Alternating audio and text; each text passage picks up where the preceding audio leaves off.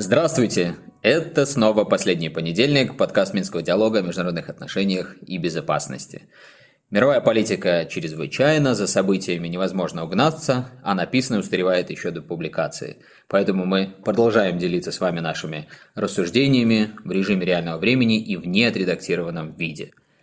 Спасибо большое за многочисленные вопросы, которые пришли от наших слушателей. Э, часть из них мы оставим на следующие выпуски, в частности, о выборах во Франции поговорим ближе ко второму туру, и также пороемся в статистике, чтобы более квалифицированно ответить на вопрос о последствиях новых санкций для белорусского логистического сектора.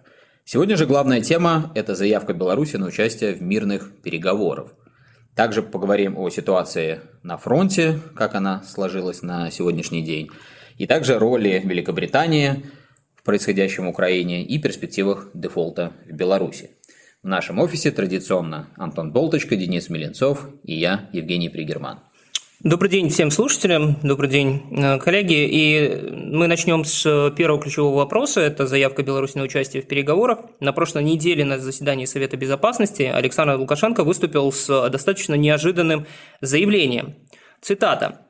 Я хочу впервые вам обозначить на сегодняшний день нашу позицию, которая доведена до министра иностранных дел и поручена МИД ее реализовать. Не может быть переговоров без участия Беларуси.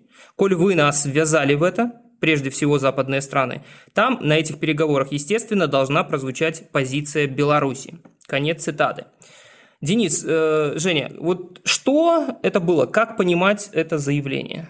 Э, мне кажется, во-первых, это реакция на то, что Беларусь э, потеряла переговорную, перестала быть переговорной площадкой, правильнее сказать, э, по урегулированию этого конфликта. Она была перенесена, перенесена в Турцию, мы как раз это обсуждали в прошлый раз. И второй момент – это то, что сейчас уже всем очевидно. Война затягивается, понятно, что а, у многих ощущение, что конфликт пошел а, не совсем так, как э, его ожидали и планировали э, в России. И, соответственно, мне кажется, у белорусского руководства стало назревать такое чувство, что здесь э, Беларусь можно, может остаться, грубо говоря, крайней, когда Украина с Россией договорятся по каким-то позициям мирным, а Беларусь останется в какой-то такой серой зоне, вроде как страна также втянута в конфликт, как было сказано, и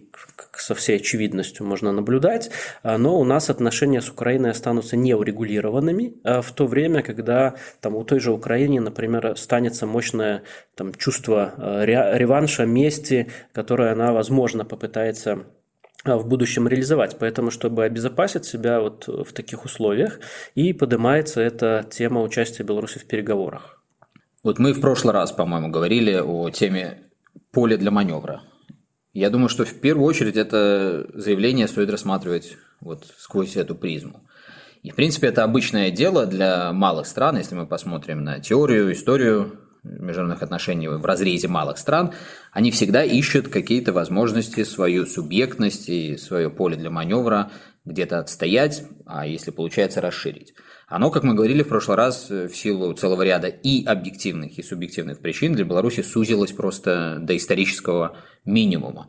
И события последних недель, но только, к сожалению, это поле сужают еще больше. Поэтому вот в первую очередь я в этом заявлении вижу какую-то попытку зацепиться за возможности, чтобы совсем уж это поле не скукожилось до полного исчезновения, и чтобы появились какие-то возможности для того, чтобы собственную субъектность отстаивать. Субъектность здесь второе ключевое слово. Вот и из средств массовой информации, то есть из публичной информации. И по моему общению с дипломатами самыми разными, совершенно очевидно, что особенно на Западе Беларусь сейчас э, воспринимается ну, фактически как не субъект как страна, которая эту субъектность потеряла, звучат темы такие, как э, Беларусь больше не является независимой, они звучат от оппонентов официального Минска, от оппозиционных структур, но они как бы и сейчас по определению, я думаю, в первую очередь из-за нехватки даже времени в чем-то разбираться, э, все больше звучат и от западных дипломатов. Сделаю здесь единственную оговорку. Вот это оговорка о отсутствии какого-то вообще стратегического мышления, как у нас часто, так и, к сожалению, у многих партнеров, в том числе на Западе. Потому что я помню, и три года назад всегда же находились любители порассуждать о том, насколько Беларусь лишена независимости, субъектности и так далее и тому подобное. И каждый раз, когда мы, в том числе на экспертных площадках, пытались объяснять, что это темы ну, не настолько просты, чтобы с ними вот так вот играться, и нужно на самом деле цепляться за возможности помогать таким странам, как Беларусь, субъектность расширять. Ну вот тогда всем казалось, что а, это можно просто махнуть рукой, плюнуть на эту белорусскую дискуссию о субъектности, потому что она ни на что не повлияет. Но вот, к сожалению, мы видим, что повлияло так, что сегодня э, Европа в беспрецедентном кризисе за последние три десятилетия. Но это немножко, так сказать, о печалях. Да? Э, возвращаемся к основной теме для того, чтобы каким-то образом все-таки заявить о том, что Беларусь имеет, ну, хотя бы политическую волю для того, чтобы собственную субъектность отстаивать, вот я опять же думаю, что такого рода заявления и звучат. И я думаю, последнее, что скажу, что в ближайшие недели мы Э, увидим и какие-то услышим и другие заявления, которые эту тему будут как-то раскрывать. Мы говорили в одном из предыдущих выпусков о том, что роль площадки или роль добрых услуг, которые предоставляла Беларусь, это тоже о субъектности, это тоже о возможности заявить о своих интересах и отстраниться от тех дилемм и проблем, с которыми не хочешь иметь дело. Если площадку у тебя забирают, опять же, мы тоже говорили, что в интересах как безопасности, на мой взгляд, Украины, так и многих западных партнеров, чтобы все-таки Беларусь субъектность сохраняла. И если была вот эта интенция зацепиться за площадку, то было бы логично этому помочь. Но выглядит так, что логика как-то работает иначе, соответственно, вот да, это совершенно очевидная реакция в том числе на это и о том, что Беларусь полностью как вот субъект, который может о чем-то заявлять, уходит из повестки. Хорошо, выглядит э, на самом деле так, э, что Беларусь, э, по крайней мере, и власти меняют риторику по отношению к тому, что Э, происходит в регионе в связи с заявлением с тем, что необходимо участвовать в этих переговорах в Беларуси. А действительно ли это так? Действительно ли с данным заявлением позиция Беларуси как-то меняется? Э, позиция Беларуси особо не меняется. Тут э, Женя уже сказал, что да, нужно заявить про то, что мы хотим, что мы можем э, быть субъектом, мы являемся субъектом. Но само по себе на расклады сил, конечно, это заявление не поменяется. Но отражает действительно те процессы, которые сейчас происходят. Во-первых, как уже мы говорили, война действительно становится затянута, затягивается.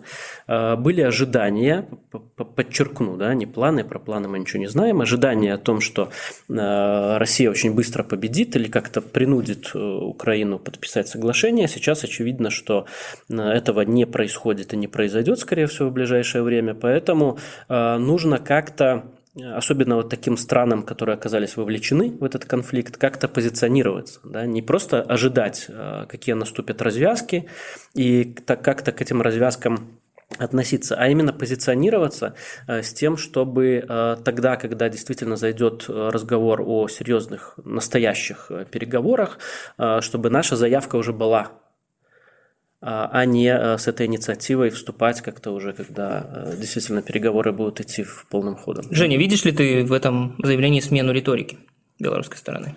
Ну, я вижу в этом э, реагирование на изменяющуюся ситуацию, или, по крайней мере, на то, как эта ситуация воспринимается. То есть в этом плане однозначно, и поэтому я еще раз подчеркну, что э, Скорее всего, мы много еще интересного увидим, в том числе и в риторике, и в действиях официального Минска в последующие недели и месяцы, когда так или иначе ситуация на Земле будет меняться. И вот мы чуть позже поговорим о том, насколько мы близки к открытию большого Восточного фронта, то есть все это будет, конечно же, влиять на то, каким образом различные акторы, в том числе Беларусь, реагируют. Вот насколько можно такую э, политику считать реакционной? То есть мы видим, что заявления меняются исходя из обстоятельств. Э, действительно ли это хорошо для внешней политики страны или все-таки это говорит о ее какой-то слабости?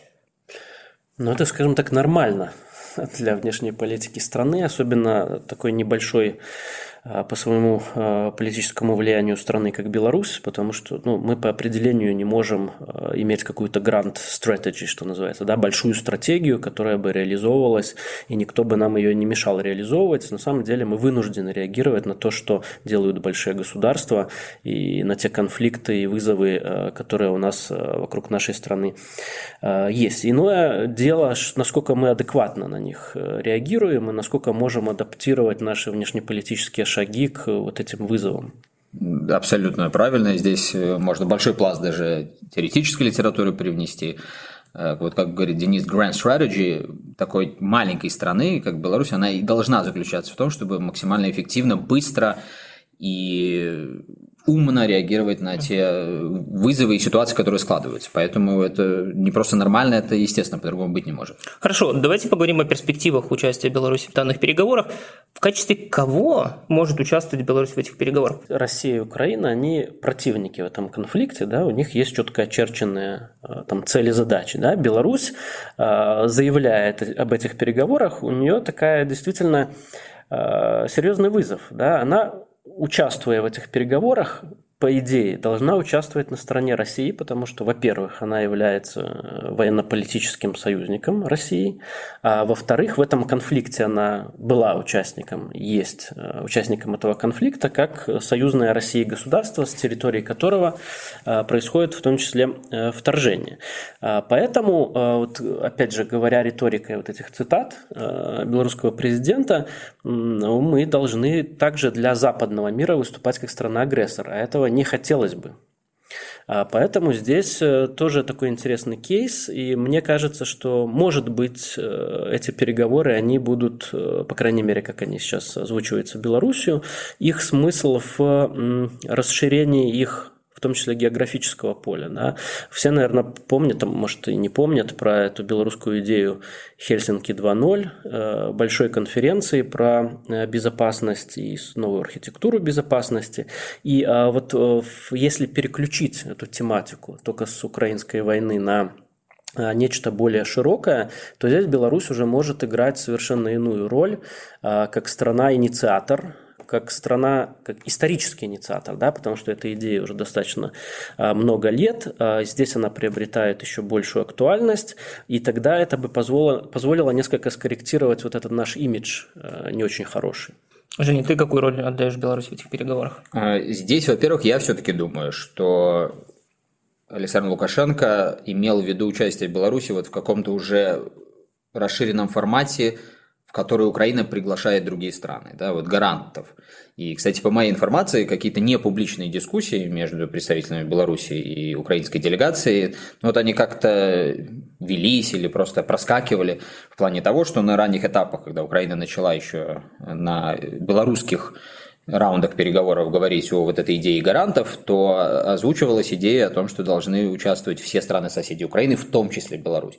И понятно, вот о чем мы сказали в самом начале нашего разговора, для Беларуси это априори интересно и с точки зрения собственной субъектности, с точки зрения отстаивания собственных интересов, потому что в общем-то, когда решаются какие-то судьбоносные моменты, в любом случае лучше быть в комнате переговоров, чем не быть. Но и третье, о чем вот это важно, конечно, о чем сказал Денис, э, Вообще, я думаю, что никаких устойчивых договоренностей между Украиной и Россией вот в двухстороннем формате быть не может. В лучшем случае, что можно получить, это соглашение о перемирии, которое будет нарушаться, или вот как Денис до записи нашей передачи сказал, что это будет Минск-3. То есть это будет такое подвешивание конфликта без массовых э, постоянных бойн и убийств, но при этом с нерешенными Э, фундаментальными проблемами. И дальнейшая милитаризация. И дальнейшая совершенно очевидно. То есть это будет прямая дорога к еще более масштабному столкновению там, через какое-то время, может быть через несколько лет, а может быть через десятилетия. Поэтому единственный разумный способ э, выйти из этой ситуации – это перевести переговоры двусторонние российско украинские в более широкий формат о дискуссии о региональной безопасности. Хорошо. В чем-то Украина вот как раз-таки это и, пред... и предлагает, но она все равно сводит это к гарантиям себе. А белорусское предложение действительно имело бы смысл, если мы вводим это уже на уровень, вот в том числе этой идеи Хельсинки-2, о том, как устроить евроатлантическую безопасность. Хорошо, если взять вот этот расширенный формат, быстренько просто попробуем набросать, кто туда может войти в качестве участников э, данного переговорного процесса. Понятно, Россия, Украина, например, Беларусь, кто еще, кого вы там еще видите? Ну, тут идея как раз-таки э, выстроить э, новую архитектуру безопасности, если не глобально, то хотя бы на европейском континенте. Поэтому очевидно, очевидно, что сюда должны быть вовлечены все крупнейшие государства Европы, там, включая Великобританию. Опять же, такое соглашение без какого-то вовлечения, может быть, неформального, может быть, Соединенных Штатов Америки, ну, тоже не будет работать. Да. Может быть, в качестве там каких-то наблюдателей Китай сюда тоже должен быть подверстан. Потому что, ну, смотрите, этот конфликт, который развивается, он все равно развивается при участии Соединенных Штатов Америки. И когда-то, опять же, напомню, еще в 2014 или 2015 году Лукашенко первый раз сказал, впервые сказал, что нужно делать Соединенные Штаты тоже стороной переговорной вот этого нормандского, нормандского формата. Да, потому что без них ну, ни о каком устойчивом соглашении говорить не приходится. Тут я быстро добавлю, что изначально идея Хельсинки 2.0, она касалась, конечно же, стран ОБСЕ. Беларусь даже в конце 18 начале 19 года распространила среди государств-членов ОБСЕ такой non-paper, где прописывалось там страницах на 6-7 концептуальное видение этого процесса.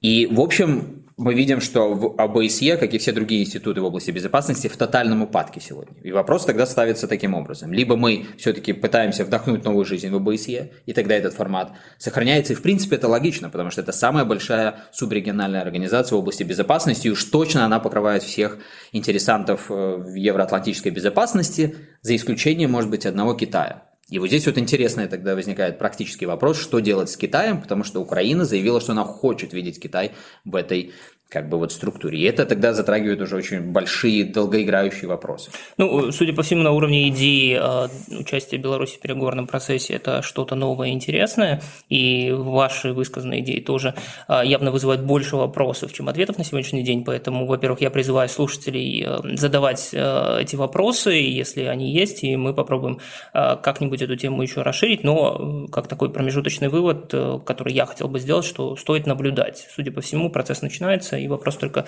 в том, как он э, будет и в какую сторону он будет двигаться.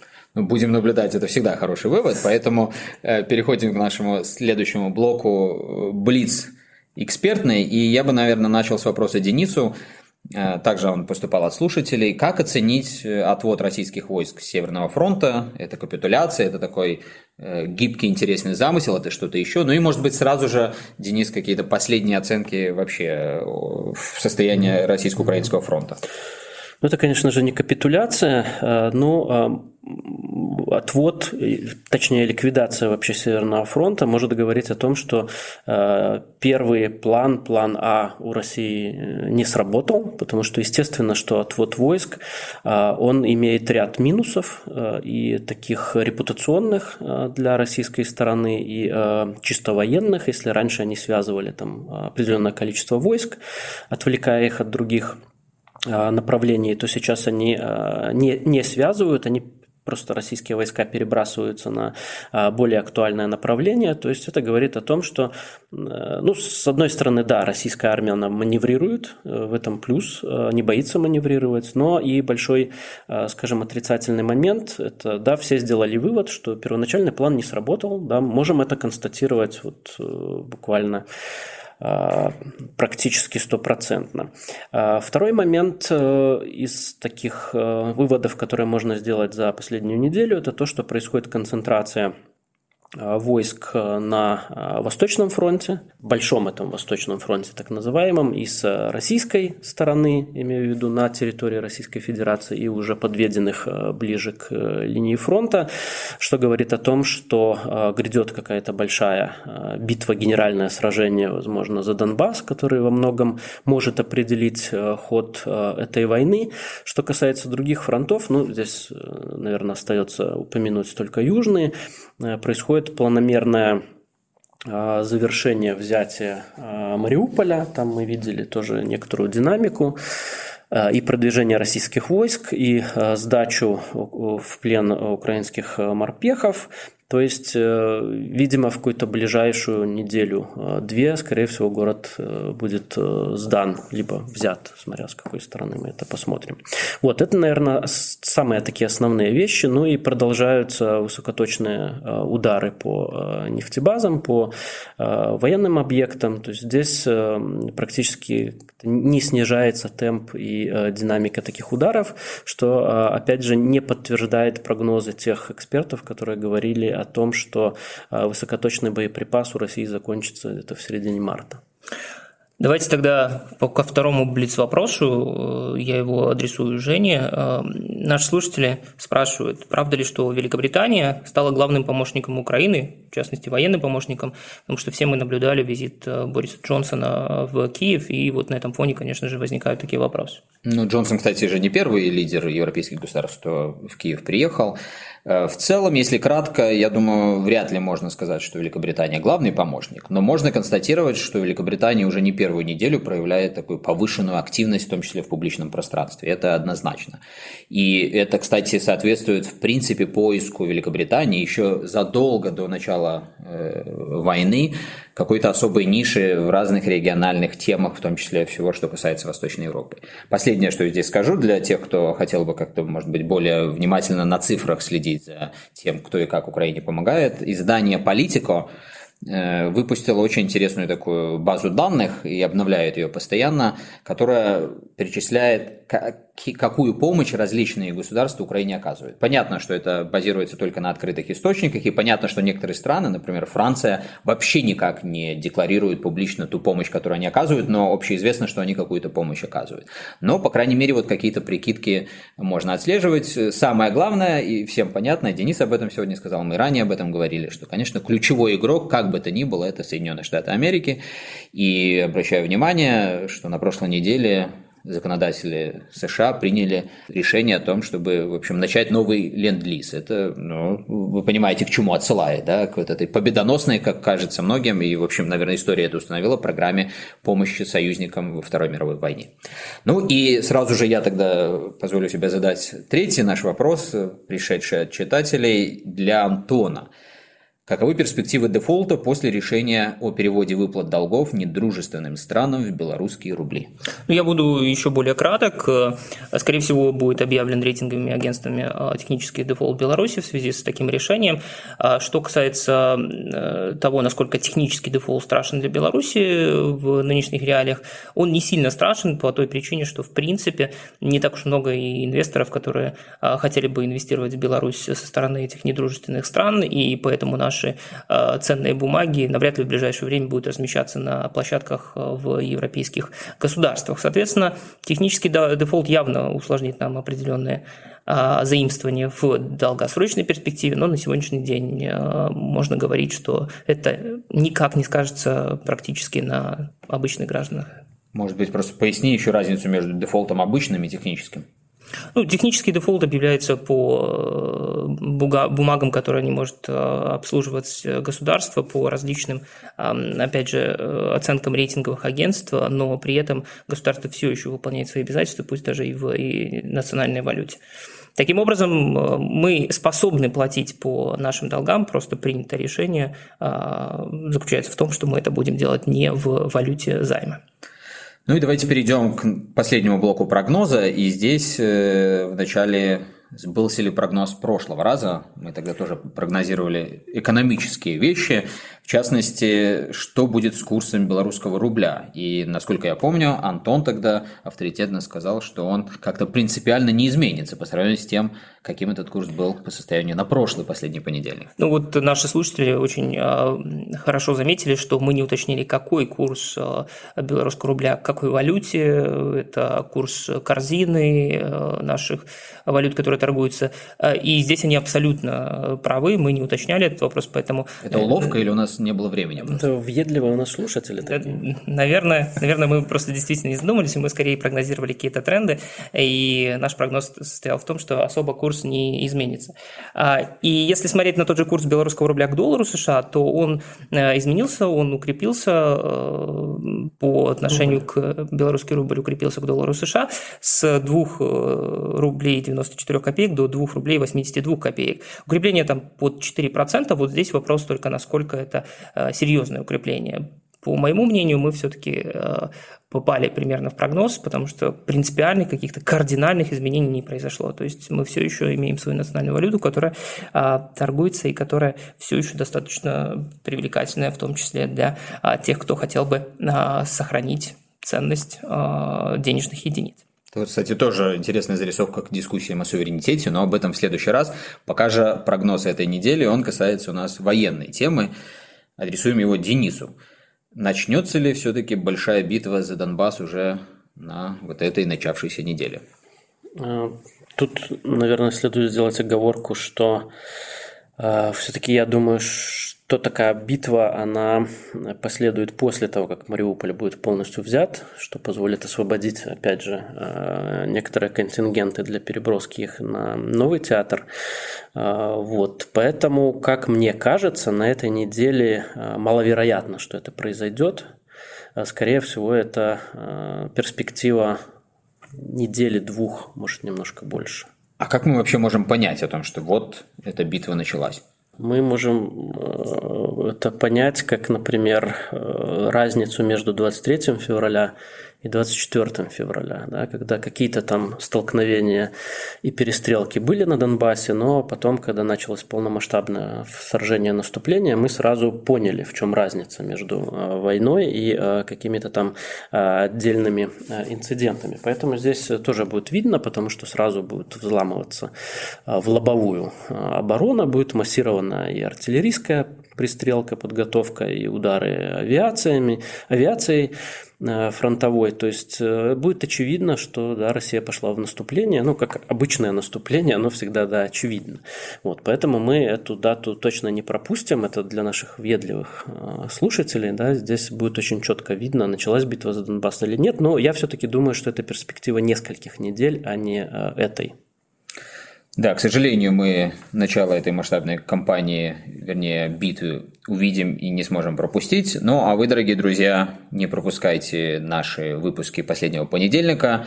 Подписывайтесь на них на разных площадках, на которых мы присутствуем. Пишите по-прежнему нам письма в любом виде, направляйте ваши вопросы. Также следите за аналитическими публикациями. Мы прошедшую неделю закапывались в некоторых исследовательских процессах, но уже на этой, я думаю, будет большая аналитическая записка по перспективам отношений Беларуси и Европейского Союза, которая подсуммирует очень многое произошедшее за последний год. Ну и несколько других тем, которые я пока не буду раскрывать, но мы их активно готовим. Так что спасибо большое за ваши вопросы, за ваше внимание. Надеемся, это был не последний понедельник.